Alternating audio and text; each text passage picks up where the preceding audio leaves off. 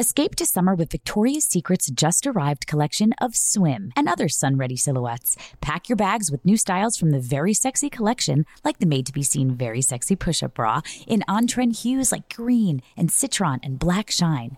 Rewind to the future with the VS Archives swim collection, inspired by Victoria's Secret's classic looks from the 90s and early 2000s. Plus, mix and match with their wide range of bikini tops and bottoms to find your dream suit. Shop now at your closest Victoria's Secret store or online at victoriassecret.com. I'm Katya Adler, host of The Global Story. Over the last 25 years, I've covered conflicts in the Middle East, political and economic crises in Europe, drug cartels in Mexico. Now I'm covering the stories behind the news all over the world in conversation with those who break it. Join me Monday to Friday to find out what's happening, why, and what it all means. Follow the global story from the BBC wherever you listen to podcasts. When you buy Kroger brand products, you feel like you're winning. That's because they offer proven quality at lower than low prices. In fact, we guarantee that you and your family will love how Kroger brand products taste, or you get your money back. So next time you're shopping for the family, look for delicious Kroger brand products because they'll make you all feel like you're winning. Shop now, in store, or online. Kroger, fresh for everyone. Xfinity has free premium networks for everyone this month, no matter what kind of entertainment you love. Addicted to true crime? Catch killer cases and more spine-tingling shows on A&E Crime Central. Crave adventure? Explore Asian action movies on Hi-YAH. Searching for something extreme? Check out skating, snowboarding, and more on Fuel TV Plus, the global home of action sports. And find crowd-pleasing bops on iHeartRadio's Hit Nation playlist. There's new free shows and movies to love every week. Say free this week in your Xfinity voice remote. Welcome to Go Ask Ali, a production of Shondaland Audio in partnership with iHeartRadio. I'm a sniper. I'm admitting it. Oh, you're a sniper. Totally. Yeah. Yeah. yeah. The fact that you don't keep your mouth shut is what's so great about you. Well, thank you. Truly. And will you tell that to my husband? if you can shine as you go into death, you can shine as you go into middle age, right? Yeah. Like, why not start now? I'm going to enjoy my life. At the end of the day, I'm just a little particle on an asteroid flying through space. So, Exactly. yeah, You got it. we're just a speck. We're specks. Welcome to Go Ask Ali. I'm Ali Wentworth. You know, this season I just dug into everything I could get my hands on. I just peeled back the layers and got dirty. And now for the final episode of season two, we're going to have some fun. So, this episode is all about laughter the history, the science, the mental and physical benefits, and just the fun of laughing our asses off. When I was in sixth grade, I was in a play. It was a very serious play, and I played kind of a nerdy, nun like character that played the cello. And I remember in one of my scenes, I had to walk out and play the cello. And when I walked out stage, I sat down in the chair and I opened my legs and pulled the cello in so aggressively. It was unbeknownst to me, an incredibly sexual move. And all of a sudden, everybody in the audience started laughing, like uproariously laughing, clapping their hands, falling over. And I remember that feeling looking out in the audience. And I, I didn't even know what I did. That was so funny at the time, thinking, this is the greatest feeling in the world. I want to be able to do this for the rest of my life. And so that's really when my C list career started. It was in that moment I thought, I want to make people feel like this because it makes me feel great. And I've been laughing ever since. I have an amazing guest today. Sophie Scott is a professor and the director of cognitive neuroscience at University College London, who spent much of her academic career researching vocal communication and most recently, the neurobiology of laughter. Occasionally, she takes the stage conducting her own personal research on laughter as a stand up comedian. She is also an author and two time TED Talker. Her talk on why we laugh has accumulated over 4.4 million views. So, do I call you professor? Uh, I'm not going to get cross if you if you don't want to call me professor all the time. I'm very happy with Sophie. Okay. All right. I, don't, I, I want to be respectful. you are British. You do love your names. well, I'm actually a commander of the British Empire if you want to go large. so I'm going to call you Professor right the second, but Professor Sophie Scott, um, we're going to talk about the science of laughter. And if you had to encapsulate that into one sentence, what is the science of laughter? The science of laughter is is really the science of laughter as a very important communication tool. We think it's about jokes and comedy, and it is about jokes and comedy, but it's actually one of the most important ways that we communicate with each other. And that's what I study scientifically. And it's fascinating because everything I've read people basically studied negative emotions. That was anxiety, fear, and we didn't pay much attention to the laughter and the more positive emotions. Why is that? It's a very good question, and I'm not certain I can give you a good answer. Well, you're on this podcast to give me a good answer, Sophie. okay, so I'm going to give you the very best answer I can. Pull it out of your ass. I think there's probably two main reasons. I think, first of all, psychology is a relatively new science. It's only really been going around for, you know, probably 130 years or so. Um, and when people were certainly in the West developing psychology, they were developing it as a science where you would sort of understand where things had gone wrong mm-hmm. in pace with where what people used to sort of talk about normal behavior, sort of normal and abnormal behavior would have been how it was described when I was an undergraduate. So it made sense from that perspective to study negative emotions because if you want to understand anxiety, you need to understand fear. If you want to understand depression, you need to understand sadness. So that kind of went out to affect everything to the extent to which when we talk about emotions in my area, we largely mean negative emotions. There's very little research into anything else. And um, I think there's a bigger cultural problem. If you look back throughout relatively modern human history, we've had a bit of a downer on laughter. So there was quite a lively debate in the sort of the medieval period, I think, about whether or not Christ had ever laughed, with a very clear view that he would not have laughed. It's not a civilized behavior. Well, I think he laughed his ass off. Don't you think they all got drunk at the Last Supper and just one dirty joke after another? I am absolutely not saying that I agree with this, but mm. the, the, interesting thing is people wanted to argue it. That idea there that has kind of carried on that there's something not very grown up, not serious and sage about laughter. It's disruptive and it's naughty and it makes you look uncivilized and rude. And that I think also influences our view culturally, not just scientifically, on laughter. So comedies very rarely win Oscars. And it's much harder to make a funny film than a scary film, frankly, but it's very hard for people to actually value that skill. And you see it everywhere. People generally think that comedians are standing up and just improvising rather than being incredibly skilled artists who have written and worked and honed amazing pieces of material. Don't you think that some of that comes, if we're talking historically, from jesters and clowns? I mean, these were kind of not the village idiots, but they were people that were kind of that would come in and be your lowest common denominator of humor for the king or the queen and literally be silly. Yes. Juggle balls and whatever. And so we equate that with sort of silliness and sort of not an intellectual thing. But I actually think it's the greatest thing in the world. And I, I happen to know a stand up comedian who's a friend of mine, Jerry Seinfeld. And I can tell you, he is at the office every day, all day long, yep. writing and honing his skill. It's a full time job. It's not throwing balls and gerbils up in the air. It's it's a real thing. It really is. I just say it again, it is so much harder to make people laugh. And you, if you're a stand-up comedian, you know in the moment if it's working. Mm-hmm. You're there with it happening or not happening. It's an unbelievably complex skill, stand-up comedy. It's, you know, it combines writing and performance and commanding a room, holding attention. So I think, as you say, there's this, this kind of link to somehow foolishness, the fool, mm-hmm. the jester, the, the clown, all of which are very skilled, somehow makes this, it's almost like it's a diminutive thing, it's a childish thing, and we never quite lose that at the same time as we value it greatly. Apparently, apparently, King Henry VIII, who was a bit of a capricious king, if his, his staff had to give him bad news, they used to get his jester to do it. Really? because he wouldn't stay cross with the jester, whereas he might get really cross with someone else he used to kill people when he got upset. Yep. So he probably went through a lot of jesters. the jester kind of had license that other people didn't have. Right. You know, and I think that is that is again something that is a feature of comedians. There's we give them a certain sort of license that we might not accept in other people. It's funny that you say that because I sort of see a connection, huge connection with anxiety and depression and comedy and laughter because having worked as a comedic actress for so many years, I've noticed a lot of comedians are funny because they've come from a place of anxiety or you know they're some of the most unhappy people i've ever met in my life.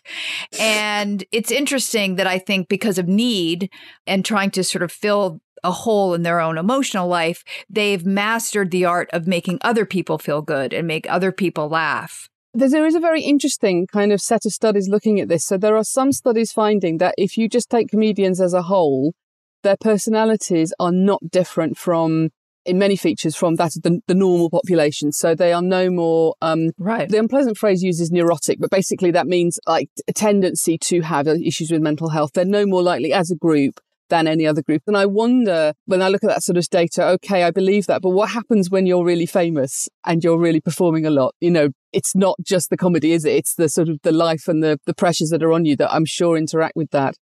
But there are other interesting differences that you find in comedians that are there for all comedians and are very different from the normal population. And one of them is open mindedness. Mm. So they tend to be more kind of free in their thinking about things, which you would expect in a comedian. They're not going to be funny if you're very narrow, I guess.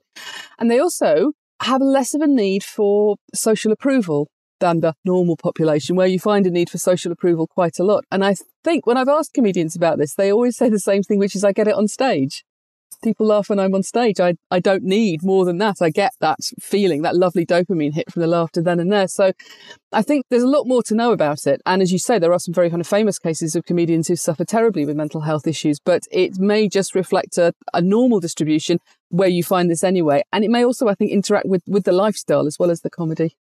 So, this is when I won't call you professor because you have done stand up comedy. So, my question is why? And don't you, because you've researched this and you are a professor of laughter, you know all the tricks. I first did stand up comedy, oh gosh, about 10 years ago. The university that I work at, University College London, um, about 12 years ago, it started to do a lot more public engagement activities, do more stuff in our own community. And they started doing these stand up comedy nights where all the performers were staff and students from the university and there'd be a a professional comedian hosting the whole thing. And when I first heard about this, I thought, I'm not doing that. That sounds absolutely dreadful. You know, I'd just been made a professor. And I thought, I'm not putting myself through that. And then it had been going for a couple of years. And one of my male colleagues, about the same age as me, said, Oh, have you done this, Sophie? It was called Bright Club. He said, Have you done Bright Club? He said, I've done it. I was brilliant. It went really well and everyone laughed. And I thought, You bastards, you haven't even asked me. You asked him and he was brilliant. So two months later, I was found myself locked in a pub toilet in London going, What? thinking, you know.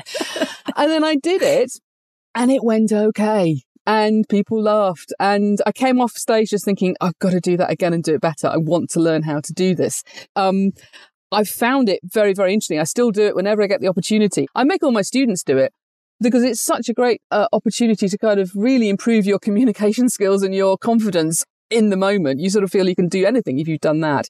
Um, I don't think I have an advantage from knowing about laughter. If anything, it's taught me a lot more about laughter having the experience of doing stand up comedy because you see it from a completely different perspective. And I used to think, because I was an idiot, that stand up comedians were sort of broadcasting a joke into the room. And I had never thought about it as an interaction. As soon as you're doing it from on the stage, you realize it's a complete interaction. You're having a weird conversation with the people in that room where all other things being equal, they will laugh and you're the only person talking. But sometimes they don't laugh or sometimes they laugh when you didn't expect them to. And you have to be able to sort of cope with that in the moment. And mm. actually what's happening in that room, they may not all know each other, but they start to behave together. And what's actually happening there is quite extraordinary. I'd, I'd love to really get my I had one big scientific ambition. It would be to actually try and understand what's happening in a comedy environment to the audience and how the comedian is sort of controlling that and responding to that because no one tells us how to do it, but it's something that sort of gets negotiated in that room and in that space. And it's, it's an incredible thing. I was doing a sketch comedy show, you know, 25 years ago called In Living Color. In, in America. And it was predominantly men. And on hiatus, they were going and doing stand up and making a fortune doing stand up. And my manager at the time said, Ali, you have to go do stand up. That's where the money is. And I went to a sports bar by LAX, the Los Angeles International Airport. and I got up and I was wearing a little sundress and little daisy sandals. And before I could even, you know, do my first joke, they all started yelling strip, strip, strip, strip. And so I dropped the mic and that was it. But now Yeah. that I'm an old hag, I think maybe I'll go back and try it because I'm sort of fascinated like you are about the the mechanics of the room and what happens and Yeah. you know, I was I was too young and terrified, and there was a hockey game on at the same time. It wasn't the best platform for it, but I agree with you. I think it's fascinating. And I think there's something about that confidence. Yeah, The only thing that I think academics have is they were very used to standing up and giving talks. So I was used to people shutting up and letting me speak. And that kind of, I carry that onto the stage with me. You would be brilliant at doing it now. You probably would have been brilliant, Leonard. They'd let you, but you just, we, we get more confidence as we get older. Yeah. You know, and that's something you bring onto the stage with you. Well, now that I'm, you know, a 56 year old woman, I'm gonna I'm gonna change it up, and they're gonna sit back and have a beer and get ready to laugh, and I'm gonna strip. Ha ha! Jokes on them. you know, but also if the audience pick up that an, a comedian is unhappy or uncomfortable or, or anxious or unconfident, then they're like, oh, we don't Yeah. know what's going on here. And they'll stop laughing. And it, it's a very interesting space where things can kind of change quite quickly. And it can be hard to get an audience back if you're trying to be serious. Yeah. And in fact, they're still laughing. Or if you want them to laugh and they've gone to a serious place, it's very hard to keep that balance, I think. Yeah, the, an audience is very instinctual, and they can smell it too. Yeah. kind of when you're off or you're insecure about something. So, going back to the science of laughter, the first sign of somebody noticing that laughter wasn't getting its due, kind of the research of it, and he thought it was important, is Darwin, correct?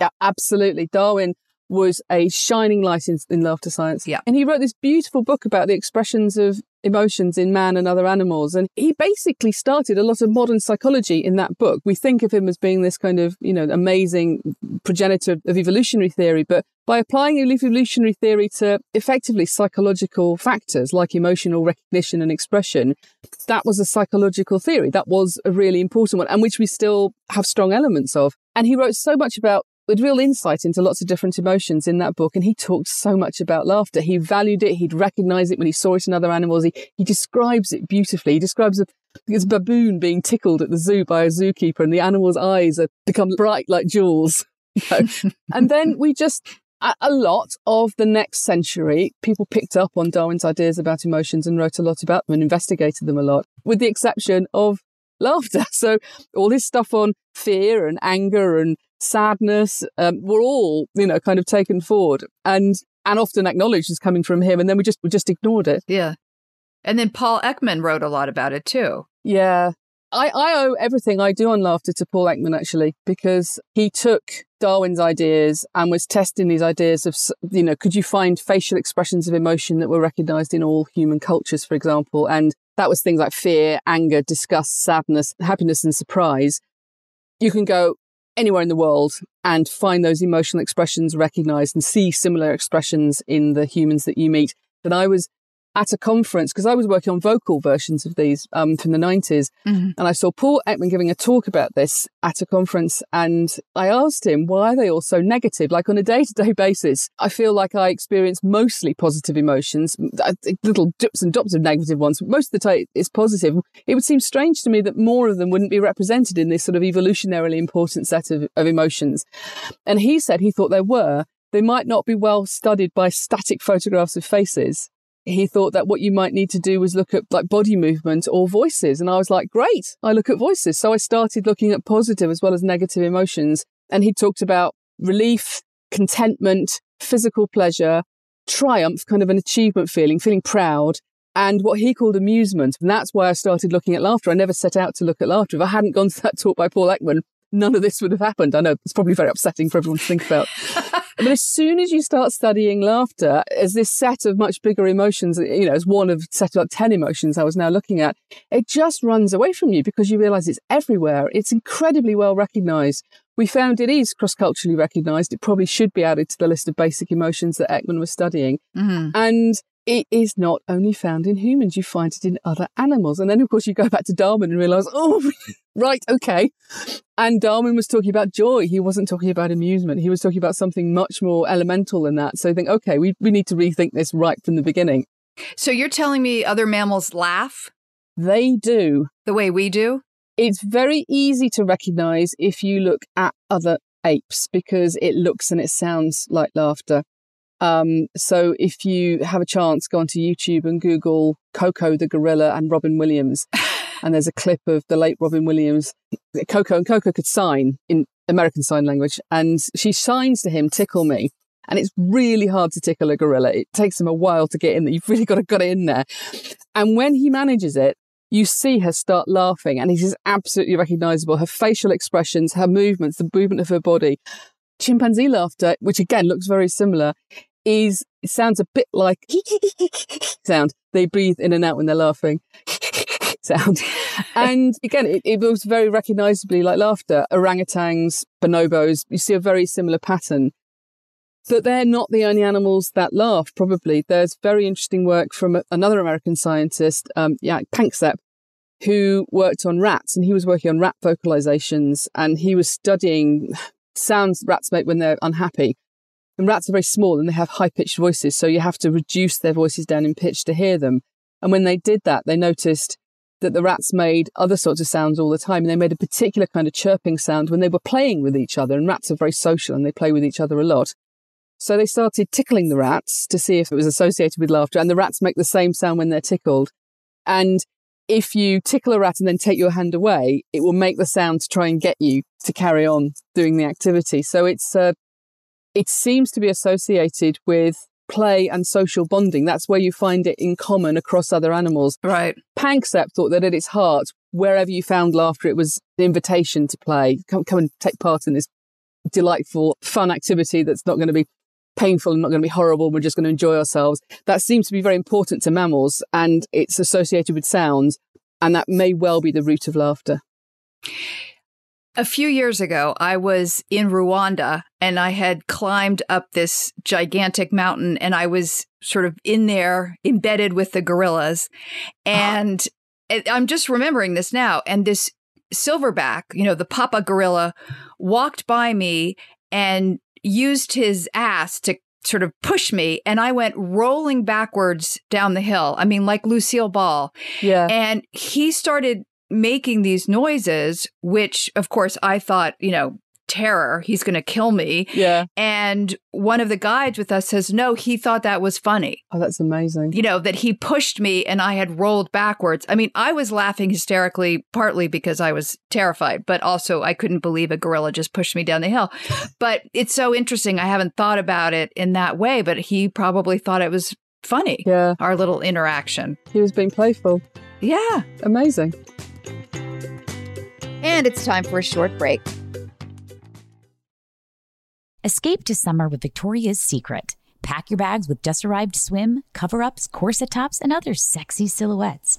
When the sun goes down, opt for bold and blingy styles, like the made to be seen very sexy push up bra from the Very Sexy collection in on trend hues like black shine, green, and citron. For a glam statement, pair them with your favorite jeans and bring the heat because life is better in a bikini. Rewind to the future with the VS Archive Swim Collection inspired by Victoria's Secret's classic looks from the 90s and early 2000s. For endless out of office options, mix and match with Victoria's Secret's wide range of bikini tops and bottoms that offer you every type of coverage from full to cheeky to minimal. And now, in this season's must have shades and patterns, add the finishing touch with the limited edition Bombshell Escape fragrance, a free spirited take on the iconic Victoria's Secret scent. Dive into a vibrant blend of juicy guava, lush palms, and summer glow peony. Shop now at your closest Victoria's Secret store or online at victoriassecret.com. From BBC Radio 4, Britain's biggest paranormal podcast is going on a road trip. I thought in that moment, oh my God. We've summoned something from this board. This is Uncanny USA. He says, Somebody's in the house, and I screamed. Listen to Uncanny USA wherever you get your BBC podcasts, if you dare.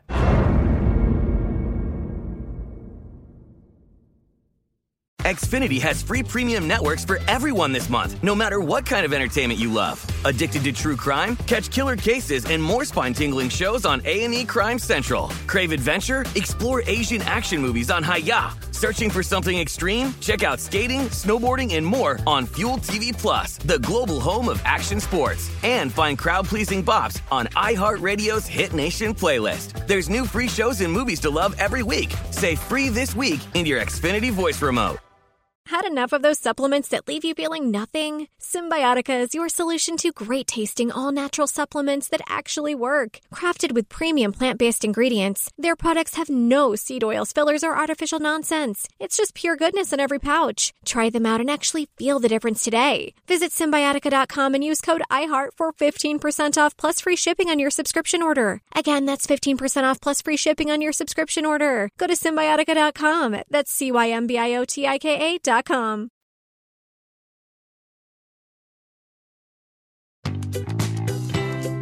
Great, let's get back to it. When Paul Ekman, who talks a lot about, as you just said, how laughter is cross cultural, and you showed a video in one of your talks, which I loved, with Yeltsin and Clinton. Yes. Because I felt it really demonstrated how y- you can sort of cross what would be a very somber time. These the two of them were doing a press conference. And in fact my husband george stephanopoulos who worked for clinton remembers that oh wow. and remembers how even the two of them laughing got everybody watching laughing the press corps and everything. Yeah. So to to sum it up they so yeltsin was there he had had um, meetings with Clinton. Clinton was sort of standing like a good soldier next to him. Yeltsin was talking, it was being interpreted. Yeah. You take it from there. What was the shift and what happened and what made us all laugh? It had been quite a serious series of meetings and yeah. And Yeltsin was prone to blaming the press for reporting on meetings in ways that he didn't appreciate. So he comes out and he's saying through the interpreter, you were all saying that this meeting was going to be a disaster, but actually you were the disaster. And, you know, and it's funny now, at the time he was just quite cross. Yeah. But the really interesting part is that right from the outset, Clinton is standing there very seriously, but he was also watching Yeltsin like an absolute hawk. And the first opportunity he got to laugh, and it's a little laugh, is when Yeltsin mentioned his name. So in this meeting with Bill Clinton, and then that was translated, and Bill Clinton's like, oh, that laughed, that's my name. That's funny. And it gets a little bit of a laugh from that. and then that you are the disaster bit, Clinton does an enormous laugh. And then that really starts to set other people off. And it makes Yeltsin smile and he carries on. And now Clinton keeps laughing and is like everything that he's saying now is being treated as amusing and very witty.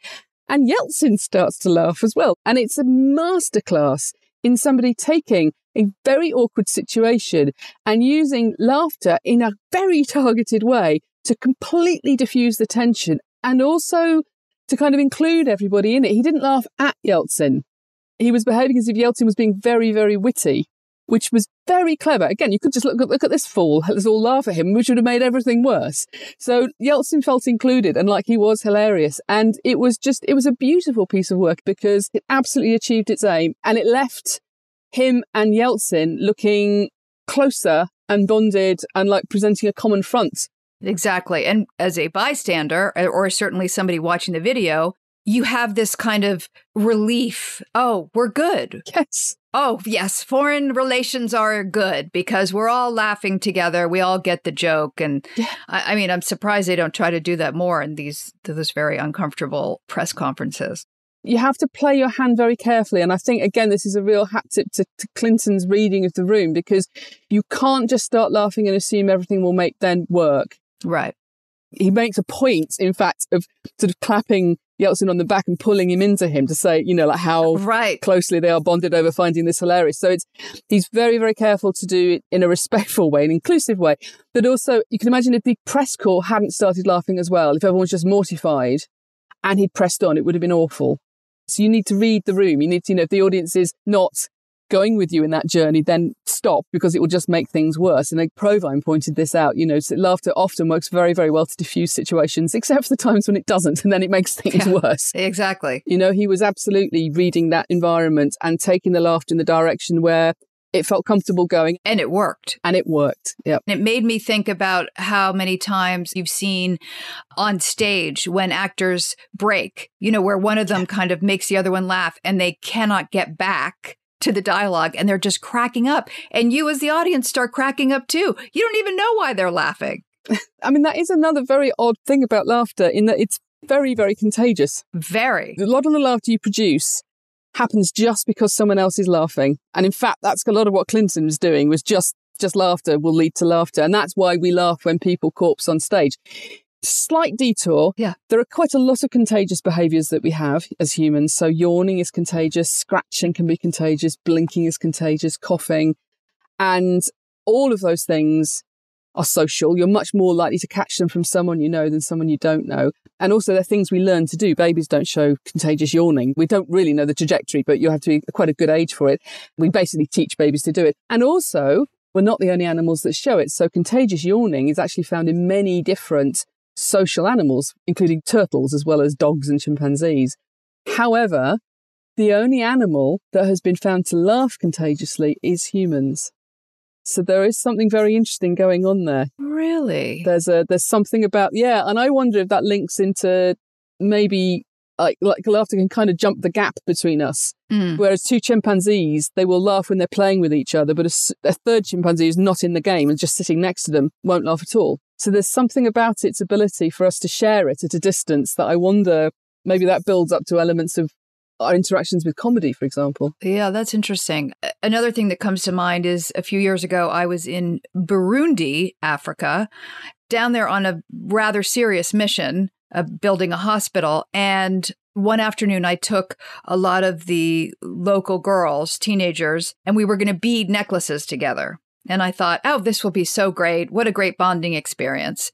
And I had my teenage daughter with me. So we were all beading, and it was really awkward because we didn't speak the language. They didn't speak English. We all kind of looked at each other. Why are we even beating? What a stupid thing to do. and at one point, we gave all the girls Coca Cola, which was like a big treat to have this sugary soda. And then one of the girls drank her Coca Cola down and made the loudest burp I've ever heard in my life. Just this, it, it was, it echoed through the whole room. and there was a pause, you know, just like dead silence. And then everybody started laughing. Everybody. Mm. And it completely changed the atmosphere of the afternoon.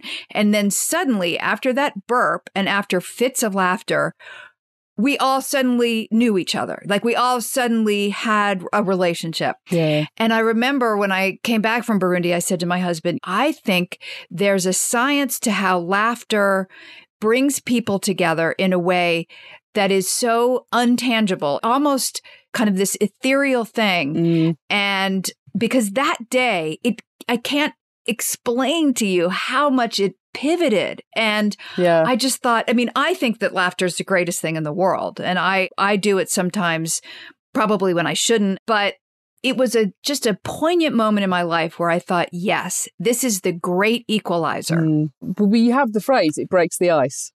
And what we mean is people laugh and the room warms up and you start to share something. And it's it's an incredible way of making and maintaining social bonds, laughter. And as you say, it changes things. Once you've had the chance to laugh together, you're you have a different relationship with those people.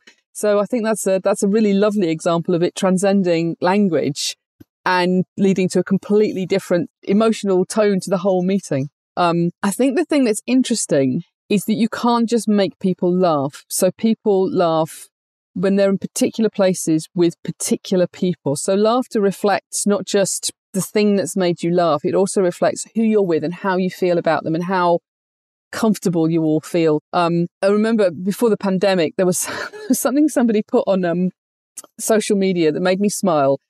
And it was a clip of the original Dr. Dolittle film, which came out in the 60s and has Rex Harrison sort of marching around with giant snails and things. Mm. And there's one bit in it where he sings a love song to a seal dressed as a human woman. Oh, it's a lovely song. He sings this. And the seal's sort of looking at him, and then he kisses the seal, and then he throws the seal off a cliff into the sea, and she swims away. It's really odd. And it made me laugh and it made me smile. And when as soon as I got home, I showed it to my partner and our son, and I said, You've got to see this. And then I became hysterical because watching them laugh and find it funny magnified my laughter Mm. uh, 10, 50, 100 times. I'd laugh with, you know, when I'm with friends, but I really lose it most of all when I'm with people really, I'm really, really close to. And if I'm with people I don't like or I don't know, there might be a little laughter, but it's not, you know, it's much less likely. Too self conscious. Exactly. And so what you find actually is laughter actually reflects people's feeling about who they're with because it's primarily a social behavior. You're 30 times, Robert Provine found, to more likely to laugh if there's somebody else with you than if you're on your own. So it's already sort of promoted by social contact, but actually the who you are with really matters.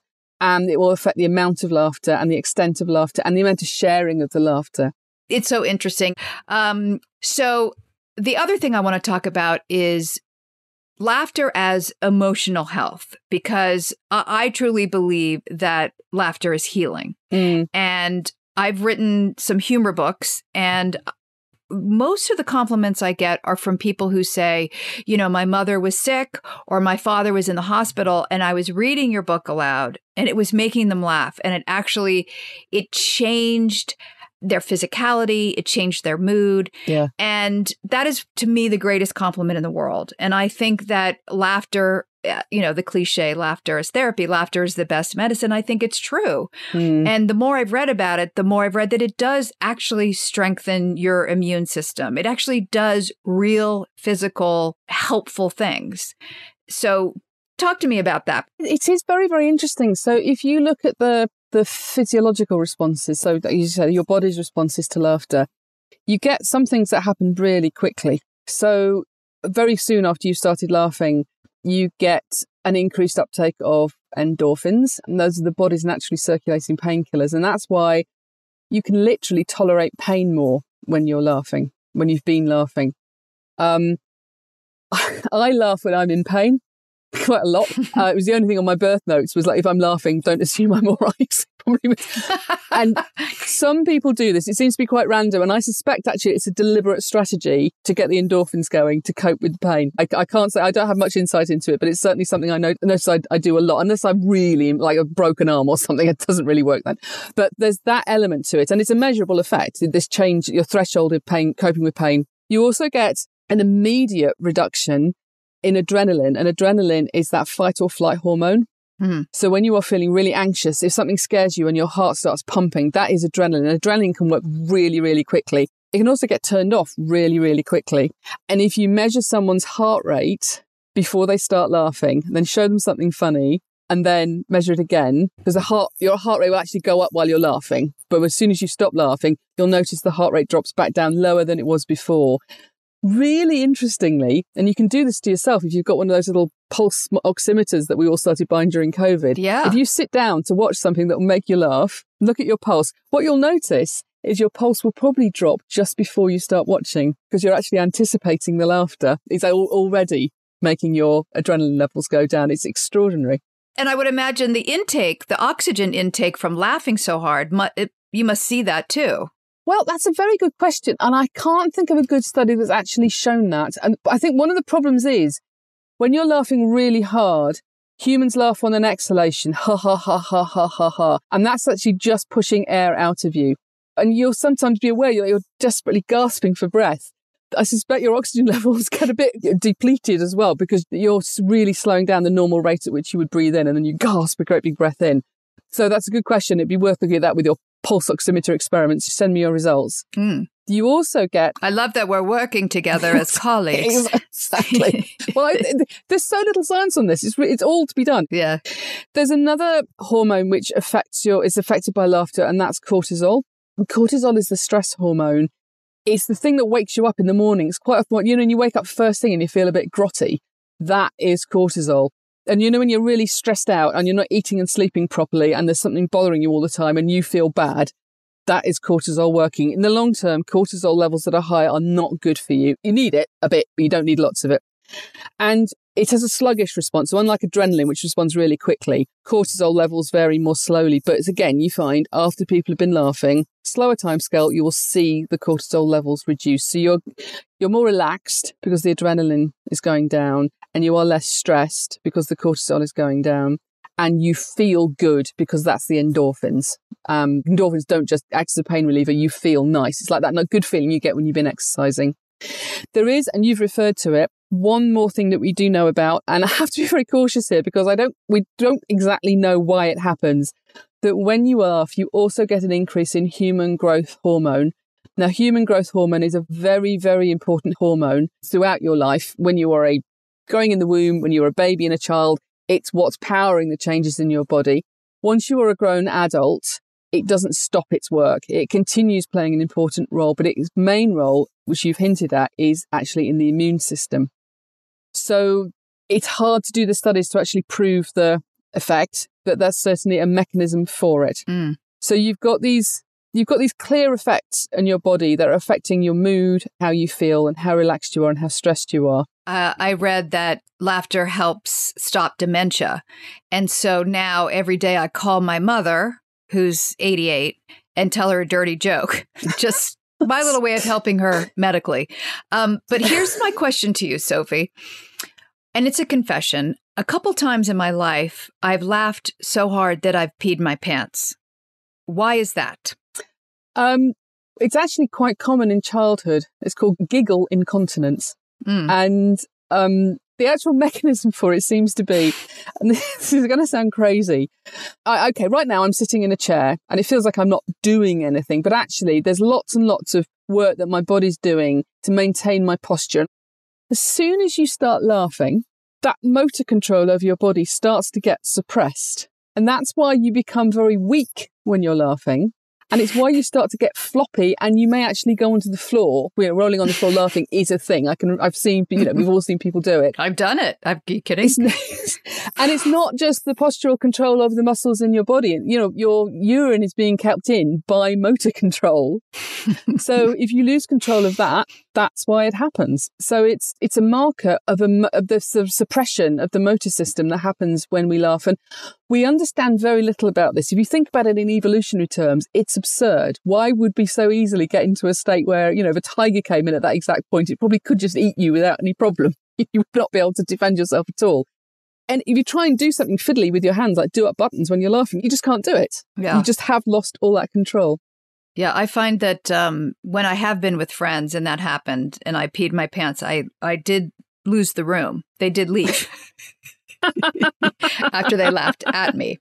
Um, I mean, th- to me, there's no better feeling than being with your family or close friends, literally laughing your asses off. There's just no better feeling in the world it's probably the most important part of your whole day, the times when you get to do that. When we went into the first lockdown in the UK just over two years ago, because we were in a quite a small flat and my son was schooling from home, my partner and I both working from home. Yep, been there. Yeah, we have all been there, haven't we? So, okay, end of every day, 5.30, we're putting away the computers, we're going to watch something on television that makes us laugh. It almost didn't matter what it was, but we would do it together and it would be funny. And actually, we've carried on doing it because it's a silly half hour, but it's a perfect half hour. And, you know, we're all still alive. We're all still here. Let's spend that time making sure we spend some time laughing together. I agree with you 100%. I feel like we spent COVID, and I actually wrote a book about it that's coming out in May. We spent COVID during the day because George was doing Good Morning America from our dining room, just watching COVID numbers and yeah. worrying about people getting sick. And I got sick very early on. It was very scary. And we did the exact same thing. We got addicted to a show called Love Island Australia, which I had to explain to George was just about people having sex and not getting kicked off an island. But, you know, we still watch something fun funny at night because I think, particularly now with what's happening in the world, we need that release. We need that laughter. Um, I think it's so important. Yeah.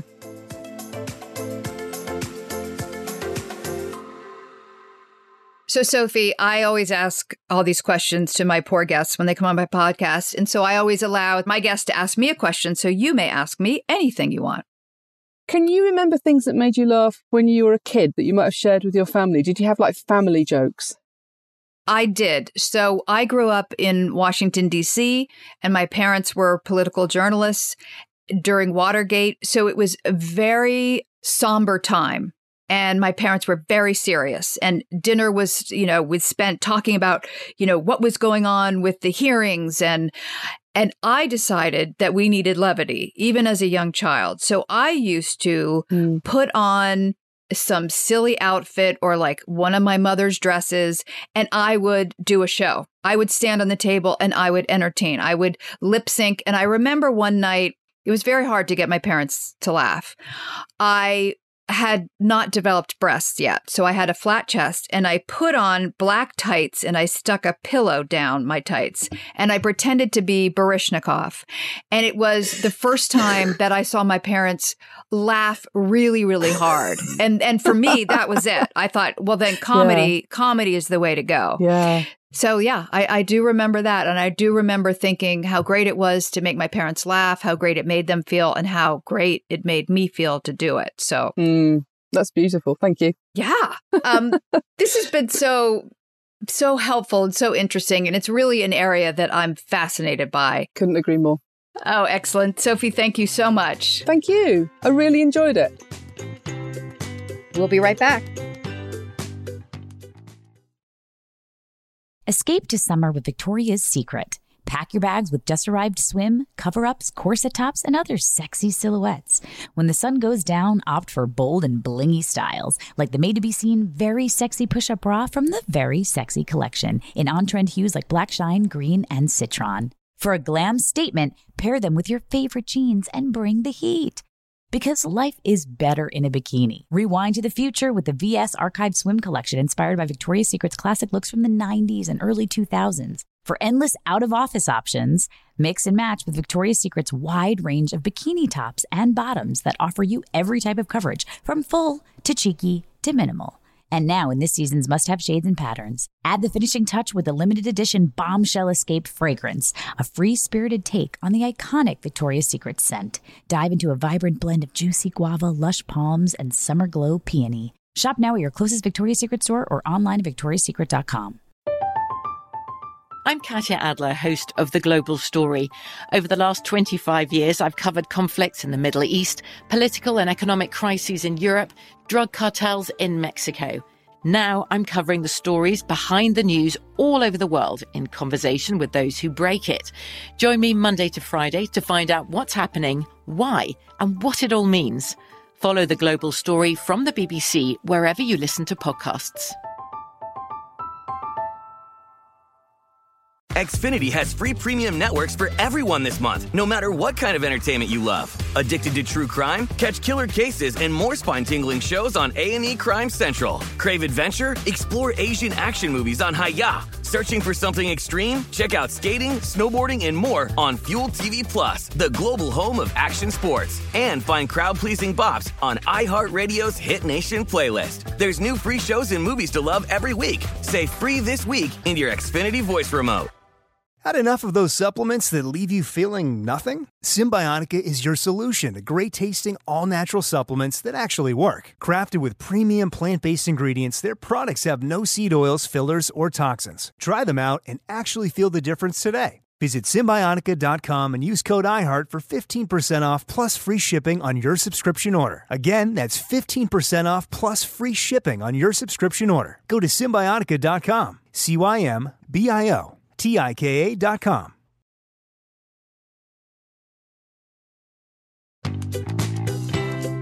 And we're back. You have to love a genius funny lady like Sophie Scott. And I'm telling you, if I ever get a chance to see her do stand up, I can't wait. She almost inspired me to do stand up, although I'm 105 years old, so there's no way I'm going to try now. But I bet she's amazing.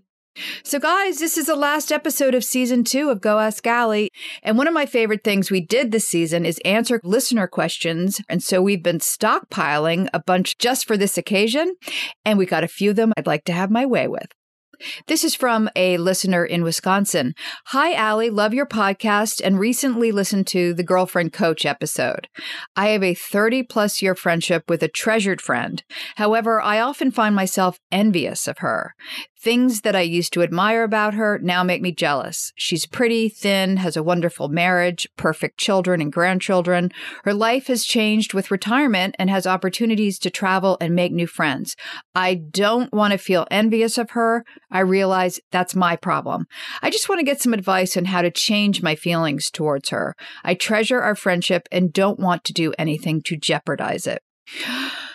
Ooh, this is an excellent question. And I think that everybody at some point in their life has felt that towards a friend. Um, I recently went to visit a friend who's got this incredible house, beautiful house right on the ocean. And it's interesting. I maybe 20 years ago, I would have been jealous, but now I'm just so happy for her. So, what you have to kind of say to yourself is that you're grateful for the friendship and that you truly are happy for her because there are so many people now that are suffering. We do have to celebrate the people that are healthy and have great relationships with their children and are traveling. And the other thing is, try to get in on that. In other words, Try to get in on that joy. You've been friends with her for 30 plus years. Go enjoy her children and her grandchildren. If she travels, travel with her. You know, sometimes it feels good to be around that. It inspires us. It makes us better. And you know, if you're at the playground with her grandchildren and her and you're laughing and, you know, helping Timmy down the slide, you're participating and enjoying what you have seen as an enviable life, but now you're part of it. Okay, Brooke, who's my producer, let him roll. Hi, Ali. Just curious, are you taking HRTs or any form of hormones? Okay, hormones. Um, always a tricky conversation. I am not taking any hormones right now because my levels are very even and I'm not experiencing any anxiety or depression or foggy brain uh, or night sweats or no strong symptoms of perimenopause or menopause. And so, because of that, I'm a big believer in let things lay if, if it's working for now. However, if I started to experience any of the, you know, horrible side effects, I would definitely go to the doctor and I would try something out. And again, it's different for everybody what kind of hormones you want to take, but I implore you to go to your doctor and get your hormone levels checked. Next question. Hi, Ali. I just would like to know who you think is the funniest person, the one person that no matter what can always make you laugh. It's hard to say who the funniest person is for me um, because circumstances make me laugh. Like when I wake up in the morning and my dog Cooper has eaten a full box of dried spaghetti, or my husband is holding his keys and says he can't find them. But Ricky Gervais, the stand up comedian, really makes me laugh. And there's a video where Liam Neeson goes to him because he wants Ricky Gervais to teach him about comedy. And it is so funny to me. It makes me laugh every time. And there's also a bit where Ricky Gervais is playing God and telling every breed of dog what their responsibility is. And that always makes me laugh. And there's links um, at the end of our show notes if you want to see some of this stuff. But you know, I, I, feel like I can find one or two things a day that make me really laugh that are sometimes just completely mundane. But I always do look for things. I, I always like to laugh at least twice a day. Oh, now we have a text. Here we go. How do you navigate girl cliques as an adult when you aren't in one, but maybe you'd like to be? Ooh, this is a very relevant question because it's something that I have been talking about and thinking about in my own life because I have a group of friends and, you know, we have a ball together, but I have other friends too.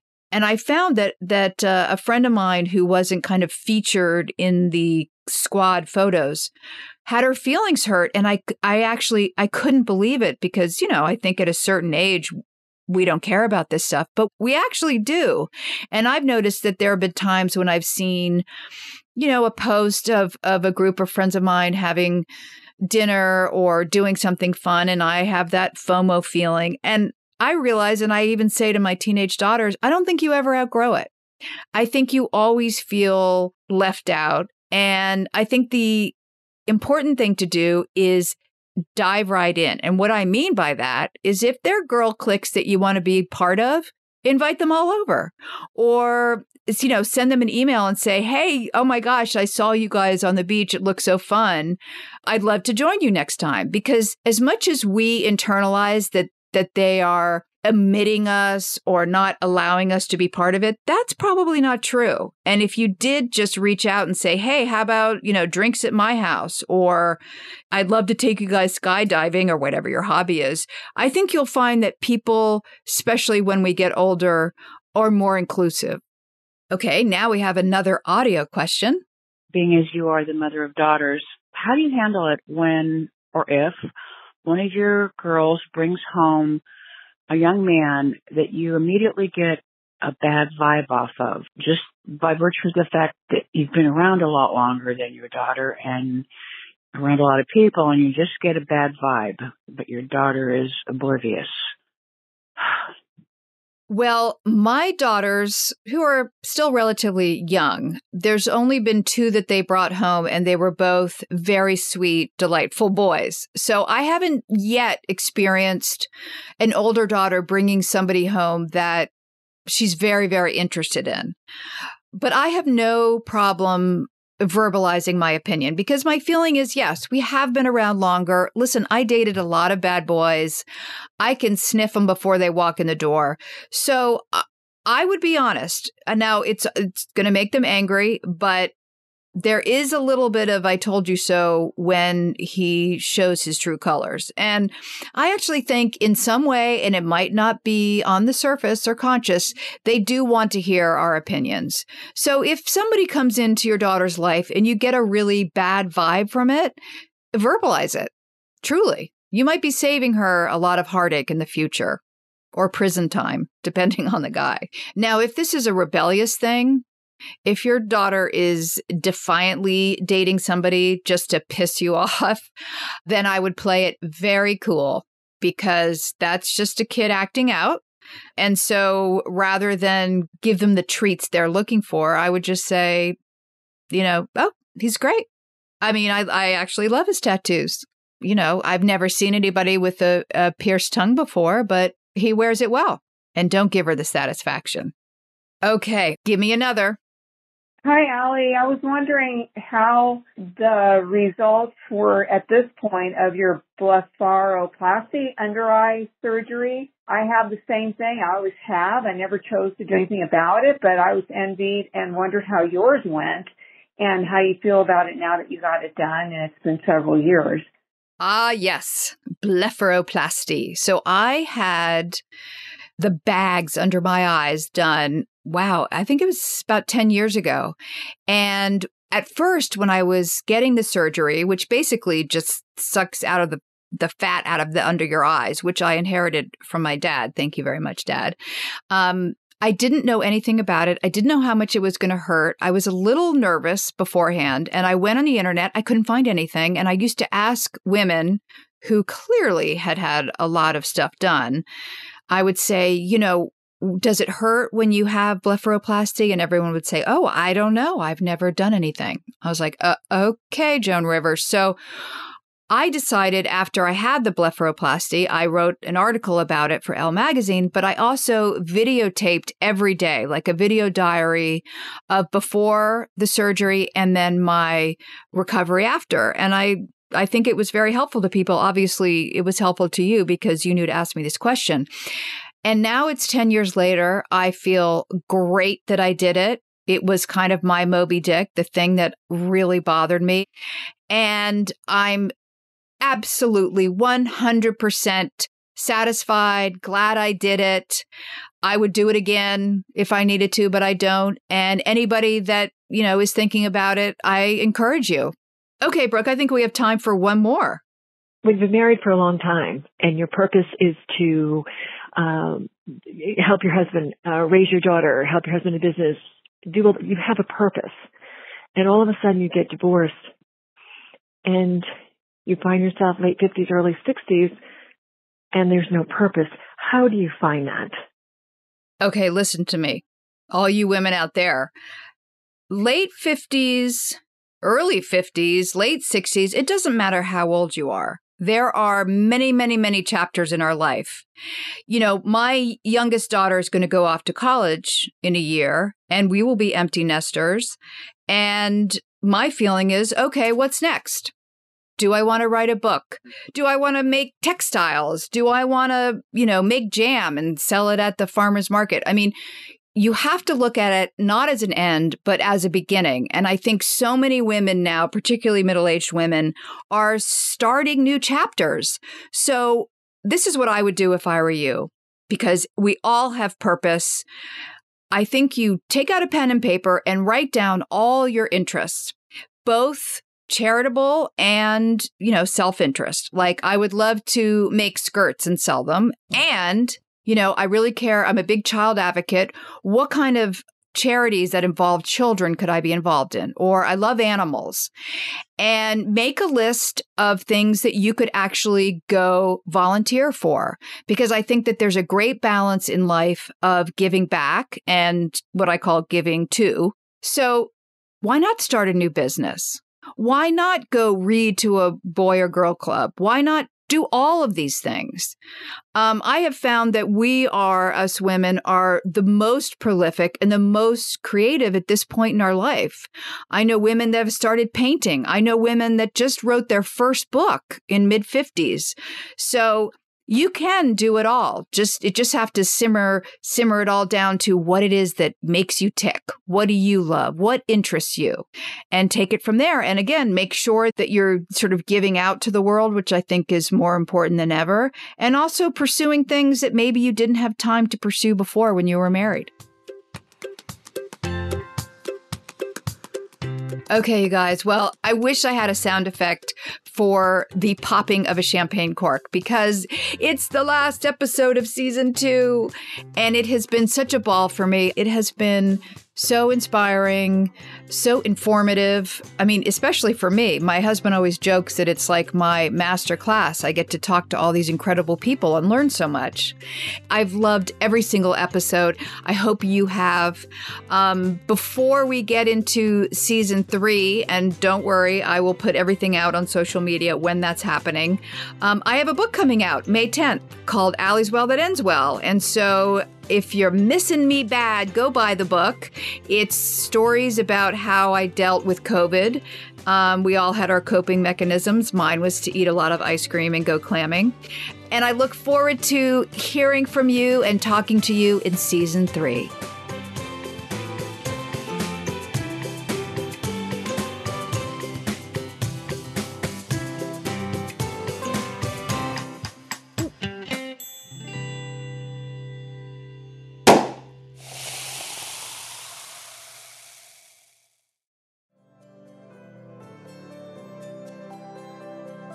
Thank you for listening to Go Ask Ali. Check out our show notes for fun links and more info.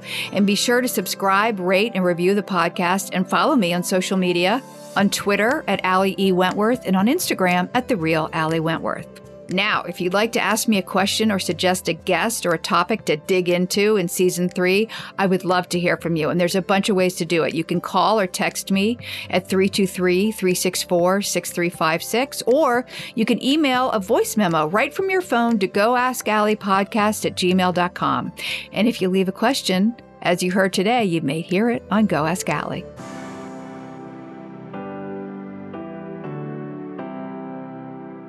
Go Ask Ali is a production of Shondaland Audio in partnership with iHeartRadio. For more podcasts from Shondaland Audio, visit the iHeartRadio app, Apple Podcasts, or wherever you listen to your favorite shows. From BBC Radio 4, Britain's biggest paranormal podcast is going on a road trip.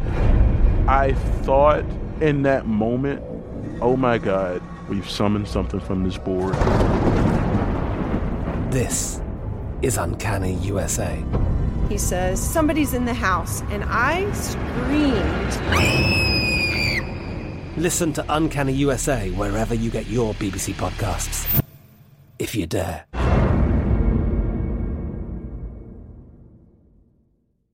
Xfinity has free premium networks for everyone this month, no matter what kind of entertainment you love. Addicted to true crime? Catch killer cases and more spine-tingling shows on A&E Crime Central. Crave adventure? Explore Asian action movies on Hi-YAH. Searching for something extreme? Check out skating, snowboarding, and more on Fuel TV Plus, the global home of action sports. And find crowd-pleasing bops on iHeartRadio's Hit Nation playlist. There's new free shows and movies to love every week. Say free this week in your Xfinity voice remote.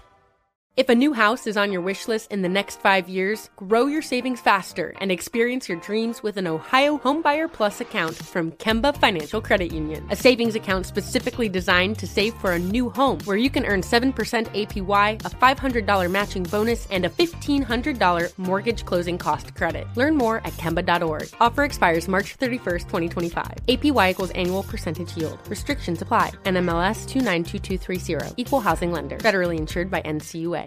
This is it. We've got an Amex Platinum Pro on our hands, ladies and gentlemen. We haven't seen anyone relax like this before in the Centurion Lounge. Is he connecting to complimentary Wi Fi? Oh my, look at that, he is!